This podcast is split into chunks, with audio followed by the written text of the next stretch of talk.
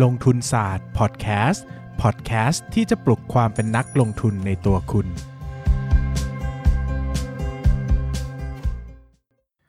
สวัสดีครับ ยินดีต้อนรับเข้าสู่รายการลงทุนศาสตร์พอดแคสต์รายการที่ชวนทุกคนพัฒนาความรู้ด้านการเงินและการลงทุนไปด้วยกัน วันจันทร์แบบนี้นะครับ ก็เป็นช่วงลงทุนศาสตร์เลคเชอร์เนอะเราเล่าเรื่องเรา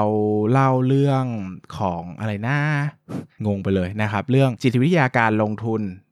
ไปแล้วนะครับจิตวิทยาการลงทุนไปแล้ว แล้วก็1 episode นะครับวันนี้ก็จะมาเล่าต่ออีกครั้งนะครับก็จะมาเล่าต่ออีกครั้ง ก็คือจิตวิทยาการลงทุนภาค 2 นั่นเองนะครับวันนี้เราก็กลับมาพร้อมกับตัวของอคติการลงทุนอีกสำคัญอีก 5 ข้อนะครับที่ผมคิดว่าน่าจะเป็นเรื่องราวที่ผมอยากจะเล่าให้ทุกคนฟัง แล้วก็เดี๋ยว episode หน้าจันทร์หน้านะครับก็จะเป็น episode ที่พูดถึงจิตวิทยาการลงทุนครั้งสุดท้ายนะครับ แล้วเดี๋ยวน่าจะมีepisode หนึ่งที่เป็นบทสรุปของลงทุนศาสตร์เลคเชอร์ทั้งหมดนะครับ ก่อนที่จะจบเนื้อหาลงทุนศาสตร์เลคเชอร์กันไปนะน่าจะคิดถึงกันมาก ๆ เลยนะครับ ก็มาดูที่อคติการลงทุนตัวแรกที่เราจะพูดถึงวันนี้นะครับ หรือก็คืออคติการลงทุนตัวที่ 6 ของของของอะไรนะของเลคเชอร์ของเรานะครับโอ้เบลอมากนะครับเพิ่งตื่นบอกเขาหมดเลยว่าอัดตอนพอดแคสต์ตอนเพิ่งตื่นนะฮะอะตัวแรกก็คือ anchoring effect นะครับ anchoring effect เนี่ยเป็นเขาเรียกว่าเป็นอคติเหมือนสมอเรือนะครับ คือเราเนี่ยมักจะจมอยู่กับความเชื่อหรือชุดข้อมูลที่ได้รับชุดแรกมากกว่า คือให้ความสำคัญให้ความพิเศษมากกว่ากับชุดข้อมูลชุดแรกนะครับ ยกตัวอย่างเช่น ถ้าสมมุตินะ ถ้าเราเข้าตลาดหุ้นมา แล้วมีคนดันมาบอกว่าหุ้นนี้เป็น super stock ดีมาก เจ๋งมากนะครับเราก็ลงทุนมาเรื่อยๆนะครับเชื่อไหมครับว่าไอ้ข้อมูลคำนั้นเนี่ยบางทีมันติดอยู่ในหัวเราจนเราไม่รู้ตัวนะ เรามองมันเป็น super stock ไปเรื่อยๆก็ได้นะครับหรือข้อมูลบางอย่างนะครับข้อมูลบางอย่าง เช่นอะมีรุ่นพี่เคยเล่าให้ฟังว่าบริษัทนี้นะผู้บริหารธรรมะธรรมโมมากเลย เราฟังแล้วเราก็เชื่อไปเลยนะฮะแล้วพอมันอยู่กับเรานานๆอยู่แล้วนานเราก็จำไปโดยไม่รู้สึกตัวโดยที่บางครั้งเราไม่เคยหาข้อมูลจริง ๆ ด้วยซ้ำว่าผู้บริหารบริษัทเนี้ยธรรมะธรรมโมจริงหรือเปล่า หรือว่าเราเราฟังแล้วเราก็เชื่อแล้วก็คิดไปเองหมดเลย แบบนี้ก็เป็นไปได้นะครับหรือที่เราเจอกันเยอะๆก็คือเรื่องของราคาหุ้น บางทีเราเห็นหุ้นตัวเนี้ยสิบบาทเห็นมานานเห็นเห็นเห็นแล้วก็คิด2บาทนั่นแหละวันหนึ่งมันขึ้นไป 2.5 บาทแล้วสูว่าเฮ้ยหุ้นนี้เราประเมินมูลค่าได้แล้ว4บาท แต่ ไม่กล้าซื้อ เพราะว่าอะไรครับ เพราะว่าเราชินกับไอ้ตัวเลข 2 บาทมาก เข้าใจว่าตัวนี้มันต้อง 2 บาท 2 บาทเท่านั้นนะครับพอขึ้นไป 4 บาท 2.5 บาทไม่กล้าซื้อแต่รู้นะว่าจะขึ้นไป 4 บาท สุดท้ายราคาทะยานขึ้นไป 4 บาท ก็ไม่ได้ซื้ออยู่ดี เพราะว่าติดอยู่กับไอ้2บาท 2 บาทที่เป็น anchoring effect อันแรกนะครับ ดังนั้นเนี่ยวิธีการแก้ anchoring effect ที่สำคัญที่สุดก็คือ ให้กลับไปย้อนดูว่าไอ้ความเชื่อที่อยู่ในสมองเรา หรือไอ้สิ่งที่เราคิดสิ่งที่เราจำมาเนี่ยมันสมเหตุสมผลไหมเออ มันเป็นเรื่องจริงไหมสิ่งที่เขาเล่ากันมา บอกต่อกันมานะครับปลูกฝังกันมา หลอกหลอนกันมานะครับกล่อมกันมานะ เป่าหูกันมาเนี่ยจริงหรือเปล่านะ กลับมาตั้งคำถามจริงว่ามันจริงไหมจริงอย่างไรมีเหตุผลใดรองรับบ้าง ตั้งใจหาความหมายใช้ critical thinking ก่อนจะเชื่ออะไรหน่อย ไม่ว่าเรื่องนั้นจะเป็นเรื่องที่ใครเล่ามาก็ตามจำมาตั้งแต่ยุคไหนสมัยไหน คิดหน่อยครับ ใช้ความคิดเยอะๆ แล้วอาจจะรู้ว่าจริงๆอะเราอาจจะถูก anchoring effect เล่นงานอยู่ก็ได้ คือเรายึดติดกับความเชื่อแบบเดิมๆ แล้วก็ไม่ได้สนใจไม่ได้เข้าใจมันจริง ๆ นะครับ อย่างที่ 2 คือ unit bias อันนี้เป็นสิ่งที่ผมเป็นเยอะแต่คนอื่นอาจจะไม่ค่อยเป็น แต่ผมอยากเล่ามากนะครับ unit bias คือนิสัยการพยายามทำอะไรให้สำเร็จครบตามหน่วย เออ ยกตัวอย่างง่ายๆ เช่นนะครับ มีการทดลองเลยว่าถ้าแข่งกันลดความอ้วนนะ มีคน 2 กลุ่ม กลุ่มแรกกินข้าวตักข้าว 1 ทัพพี กลุ่มที่ 2 กินข้าวตักข้าว 2 ทัพพีนะครับ กลุ่มไหนจะอ้วนกว่ากันนะครับคำตอบคือกลุ่มที่ 2 หลายคนบอกว่า อ้าว ก็ แต่แต่หลายคนจะเถียงว่าเฮ้ยแต่ตักข้าวสองทัพพีอะมันไม่ต้องกินให้หมดก็ได้นะ ก็กินแค่หนึ่งทัพพีก็ได้นี่ใช่ไหมแต่ก็จะบอกว่ามันมีความเรื่องของ unit bias ครับคือเราพยายามจะทำให้ครบตามหน่วยที่เราพยายามจะทำเช่น มีข้าวหนึ่งจานเราก็พยายามจะกินให้หมดหนึ่งจานมันเป็นนิสัยพื้นฐานของมนุษย์อะนะครับดังนั้นเนี่ยเราพยายามจะทำให้หมดยูนิตดังนั้นเนี่ยมันเป็นเรื่องง่ายเลยเวลาทำอะไรเนี่ยเช่นเราบอกว่าเราพยายามจะ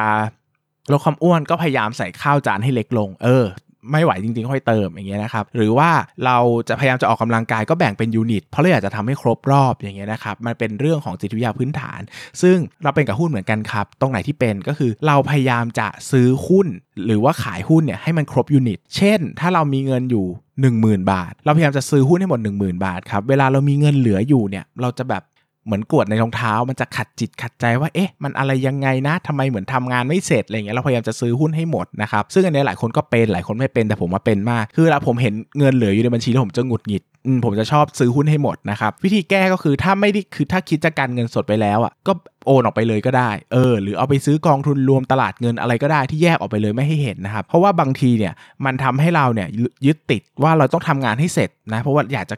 ซื้อหุ้นให้หมดเงินแล้วกันอะไรอย่างเงี้ยนะครับ มันก็เป็นนิสัยเสียอย่างหนึ่งที่เกิดขึ้นกับผมเนะมาเล่าให้ฟังนะครับ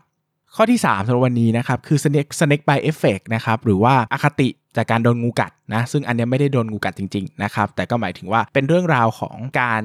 จำฝังใจนะครับเกี่ยวกับความเจ็บปวดในอดีตนะเห็นได้ชัดมากก็คือ ผู้ใหญ่ที่ยุค 40 ที่ผ่านมาเนี่ยใครเล่นหุ้นตอนนั้นแล้วเจงเยอะๆนะครับแล้วหยุดเล่นหุ้นไปส่วนใหญ่กลับมาเล่นหุ้นไม่ได้แล้วนะครับเพราะว่าจะเกลียดมากลูกหลานเล่นหุ้นก็จะต่อต้าน เพราะว่าเขามี snake bite effect ไงครับเขาเหมือนมีแผงงูกัดที่เขาเอาออกไปจากใจไม่ได้ เขาก็จะกลัวมาก เขาก็จะมีอคติอย่างมากกับเรื่องราวนั้นนะเออเห็นแล้วเขาก็จะโอ้โหหวาดกลัวมากว่านี้คือสิ่งที่ทำร้ายทำแบบมันเป็นสิ่งที่ย่ำแย่มาก เหมือนกันเราเป็นนักลงทุนครับบางทีเราซื้อหุ้นตัวนี้แล้วครั้งนี้เราขาดทุนเยอะมากเลยเราก็จะเกลียดหุ้นนี้ไปแบบไม่มีเหตุผลครับครั้งต่อไปราคามันถูกมากเห็นว่าโหตัวนี้ถูกจัดๆเลยนะซื้อแล้วเนี่ย น่าจะได้กำไรบางทีเราก็ไม่กล้ากลับไปซื้อ เพราะว่ามันติดใจอดีตไงเราไม่อยากกลับไปรื้อฟื้นความทรงจำกับมันอีกว่ามันเคยทำร้ายเราไว้มากแค่ไหน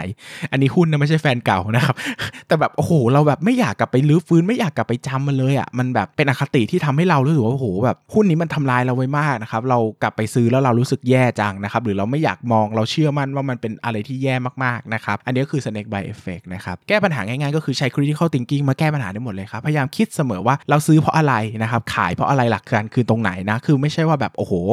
อะเราก็แบบโอ้โห เออ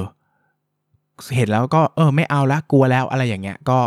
ระวังนะครับระวังนะครับ ข้อที่ 4 ครับเอาอันนี้สำคัญมาก แล้วก็เจอบ่อยก็คือ authority bias นะครับ หรือว่าอคติจากการเชื่อผู้เชี่ยวชาญ หรือว่าเชื่อผู้มีอำนาจสูงกว่านะครับ อันนี้เป็นเยอะในตลาดหุ้นครับ เพราะว่าเราชอบเชื่อกูรูหุ้นเนะชอบเชื่อผู้บริหาร ชอบเชื่อใครต่อใครที่เขาพูดแล้วน่าเชื่อถือนะครับ ซึ่ง การพูดได้น่าเชื่อถือ ไม่ได้แปลว่าเขามีความรู้จริง ๆ การพูดได้น่าเชื่อถือ ไม่ได้แปลว่าสิ่งที่เขาพูดถูกต้อง ผมพูดเสมอนะครับว่าสำหรับทุกคนที่ฟังลงทุนศาสตร์พอดแคสต์หรืออ่าน เนื้อหาในลงทุนศาสตร์ใด ๆ ก็ตามเนี่ยอย่าเชื่อผมให้อ่านแล้วคิดนะอ่านแล้วคิดเยอะๆเลยนะตั้งคำถามกับคำสิ่งที่ผมพูดก็ได้ ถ้าไม่เชื่อซึ่งควรจะไม่เชื่อนะ ให้หาข้อมูลเพิ่มเติมยืนยันว่าสิ่งที่ผมพูดมันถูกหรือมันผิดสู้เลยครับ ตั้งคำถามทุกอย่างที่ผมสอนดีมากๆ ผมผมจะ สลูดคุณมากๆ ผมจะดีใจกับคุณมากๆ ว่าเฮ้ย คนเราอย่าเชื่อครับ ต้องตั้งคำถามเสมอไม่ว่าคนที่พูดให้เราฟังจะน่าเชื่อถือแค่ไหนนะครับ ดังนั้นเนี่ยเวลาใหม่ ๆ เราจะถ้าเข้าตลาดหุ้นเราไม่มั่นใจ เราจะชอบถามกูรูว่าเวลาแบบเจอกูรู้ถามว่าเฮ้ยหุ้นตัวนี้เป็นยังไงบ้างหุ้นตัวนั้นเป็นยังไงบ้าง ถึงเวลาซื้อหรือยังถึงเวลาขายหรือยังนะครับผิดไหมมันไม่ได้ผิดหรอก เพราะว่ามันเป็นอคติของเราอะ่ะ มันเป็นธรรมดาที่เราพยายามจะเชื่อคนที่เรา เราอยากเชื่อ เออ เข้าใจไหมมันเป็น confirmation bias นะมันคือเราอยากจะเชื่อในสิ่งที่เราอยากเชื่อ เราต้องการคนมา confirm ความเชื่อของเราเองเท่านั้นแหละ อันนี้คือเรื่องพื้นฐาน แต่สิ่งที่สำคัญคือเราจะแก้ไขมันอย่างไงครับ เอาเรื่องราวเนี้ย เอาอาคติเนี้ยออกไปได้อย่างไรนะครับ สิ่งที่ผมทำก็คือต้องคิดด้วยตัวเองเสมอเนาะ ผมพยายามจะไม่คุยกับนักลงทุนคนอื่นมากนักนะครับ ไม่คุยกับนู่นนี่นั่นอะพยายามจะคิดด้วยตัวเองนะครับโดยเฉพาะคนที่เก่งกว่าผมมากๆ แล้วมีความสามารถในการชี้นำการลงทุนของผมมากๆนะพวก กลุ่มนักลงทุนที่มีพอร์ตเป็นร้อยล้านพันล้านเนี่ยผมเจอบ่อยนะครับ แต่ผมไม่ค่อยถามหุ้นรายตัวเขาเลยนะ แทบไม่คุยเลยเพราะว่าถ้าผมถือแล้วผมชอบมากแต่เขาบอกว่าไม่ดีผมนี่จะแบบควยเขวอย่างมากนะครับมันก็จะกลายเป็นปัญหาของผมเลยว่าผมจะไม่กล้าถือหุ้นนี้นะครับผมก็จะหลีกเลี่ยงโดยการไม่ถามหุ้นรายตัวไปเลยนะคุยเรื่องชีวิตดินฟ้าอากาศ วันนี้อาหารอะไรอร่อยนะครับผมใช้ชีวิตแบบนั้นไปนะครับสุดท้ายครับที่ผมจะเล่าวันนี้คือ norm conformity bias ครับหรือว่า อคติการแห่ตามฝูงชนนะครับ อันนี้เป็นเรื่องธรรมดามากคือคนเราอะ่ะมีแนวโน้มที่จะทำอะไรตามสังคมตามกลุ่มคนเสมอ เพราะว่าเราจะรู้สึกว่าถ้าเราทำอะไรตามกลุ่มคนแล้วมันผิด มันก็ผิดเหมือนคนอื่นอะ่ะมีเพื่อนผิดด้วย มันถูกก็ถูกเหมือนคนอื่น เราไม่ตกรถใช่ไหมแต่ถ้าเราแหวกไปคนเดียว ถ้าเราผิดเราจะอายมาก เพราะว่าเราผิดอยู่คนเดียว แต่ถ้าเราถูกเราก็ก็อาจจะภูมิใจอะ่ะแต่แบบเราก็ไม่มั่นใจว่าเราจะถูกหรือเปล่านะครับดังนั้นเนี่ยคนเรามีแนวโน้มจะทำอะไรตามกลุ่มสังคมเสมอนะอคตินี้ชัดเจนมากครับเวลาดูซิทคอมเคยดูซิทคอมกันไหมนะครับรายการตลกซิทคอมอะนะนะครับแล้วก็จะมีเสียงหัวเราะเวลาเล่นมุกเชื่อไหมครับว่ามันเป็นคือ norm conformity bias เพราะว่าเวลาเราได้ยินเสียงคนอื่นหัวเราะเราจะหัวเราะง่ายขึ้น เออพอเรารู้สึกว่า อ้าวตรงนี้ตลกเหรอ ตลกบ้างก็ได้ฮ่าฮ่าฮ่าอย่างเงี้ยจริง ๆ นะครับไม่เป็นหลักของ non-conformity bias ทั้งนั้นเลยอะนะครับดังนั้นเนี่ยเวลาที่กลุ่มคนกล้าทำอะไรเนี่ยมันจะมีคนกล้าทำตามมากขึ้น เพราะว่าคนเราเนี่ยให้ลุกขึ้นมาทำอะไรเป็นคนแรกคนเดียวเนี่ยมันยากมากๆนะครับเหมือนกันนะเวลาเราซื้อหุ้นซื้ออะไรพวกเนี้ยนะครับ norm conformity bias จะทำให้เราสวนทางตลาดได้ยาก เช่นตลาดกำลังลงหนักๆเนี่ยคนขายกันเยอะๆเนี่ยเราไม่กล้าซื้อหรอกโหไปซื้อตอนนี้นะ แล้วถ้าขาดทุนมาก็โดนด่าว่าโง่สิตลาดขาลงไปซื้อทำไมใช่ไหมหรือหุ้นตัวหนึ่งลงเยอะๆอะไรอย่างเงี้ยเราไปซื้ออ้าวก็ด่าโดนด่าว่าโง่อีกเพราะว่าราคาลงไปหมดแล้วทุกคนรู้ขาดทุนขายกันหมดแล้วเข้าไปรับซื้อรับมีดอะไรเงี้ยนะครับแต่อันนี้เป็นสิ่งสำคัญ เพราะว่าถ้าเราฝืนตลาดไม่เป็นฝืนฝูงชนไม่เป็นนะครับโอกาสที่เราจะได้ผลกำไรเยอะ ๆ จากการลงทุนก็น้อยนะครับเพราะว่าไอ้กำไรก้อนใหญ่เนี่ยมันมันมันมักจะมาจากการคิดต่างจากฝูงชนนี่แหละนะครับดังนั้นสิ่งสำคัญก็คืออย่าไปสนใจเลยว่าฝูงชนคิดอะไรอยู่ สนใจดีกว่าว่าจริง ๆ แล้วเราควรจะคิดอะไรนะครับใช้ critical thinking เยอะๆนะครับคิดเยอะๆนะวิธีการแก้อคติการลงทุนทุกอย่างก็คือคิดเยอะๆนะครับมีวินัยในการลงทุนดีๆ ที่ผมบอกไปแล้ว เรื่องของการซื้อถือหรือขายพวกนี้สำคัญมากๆนะครับก็วางแผนไว้เยอะๆนะครับมันจะทำให้เราลดอคติการลงทุนคิดคิดคิดคิดเยอะๆครับเอาเหตุผลหลักการมาคิด อย่าใช้แต่ความเชื่อ อย่าใช้แต่ความเข้าใจ อย่าใช้แต่สัญชาตญาณครับใช้หลักการเล่นผลเยอะๆ เราจะรู้ว่าหลายสิ่งหลายอย่างหลายความเชื่อในชีวิตเราเนี่ยมันล้วนแต่เป็นอคติทั้งนั้นแหละมันเป็น anchoring effect ทั้งนั้นแหละมันเป็น norm conformity bias ทั้งนั้นแหละนะครับมันเป็น anchoring effect มันเป็น confirmation bias มันเป็น cognitive dissonance bias ทั้งนั้นนะครับดังนั้นเนี่ยคิดเยอะๆครับแล้วเราจะค้นพบว่าโลกรอบตัวเราบางทีก็อาจจะไม่ได้ตรงไปตรงมาอย่างที่คิด ดังนั้นใช้ critical thinking เข้าไว้นะครับ แล้วเราจะหลุดออกจากโลกของอคติการลงทุนได้ แล้วสัปดาห์หน้าผมจะเล่าอคติการลงทุนอะไรเป็นชุดสุดท้ายอย่าลืมกลับมาฟังกันนะครับสำหรับวันนี้ขอบคุณทุกคนมากเลยครับ สวัสดีครับ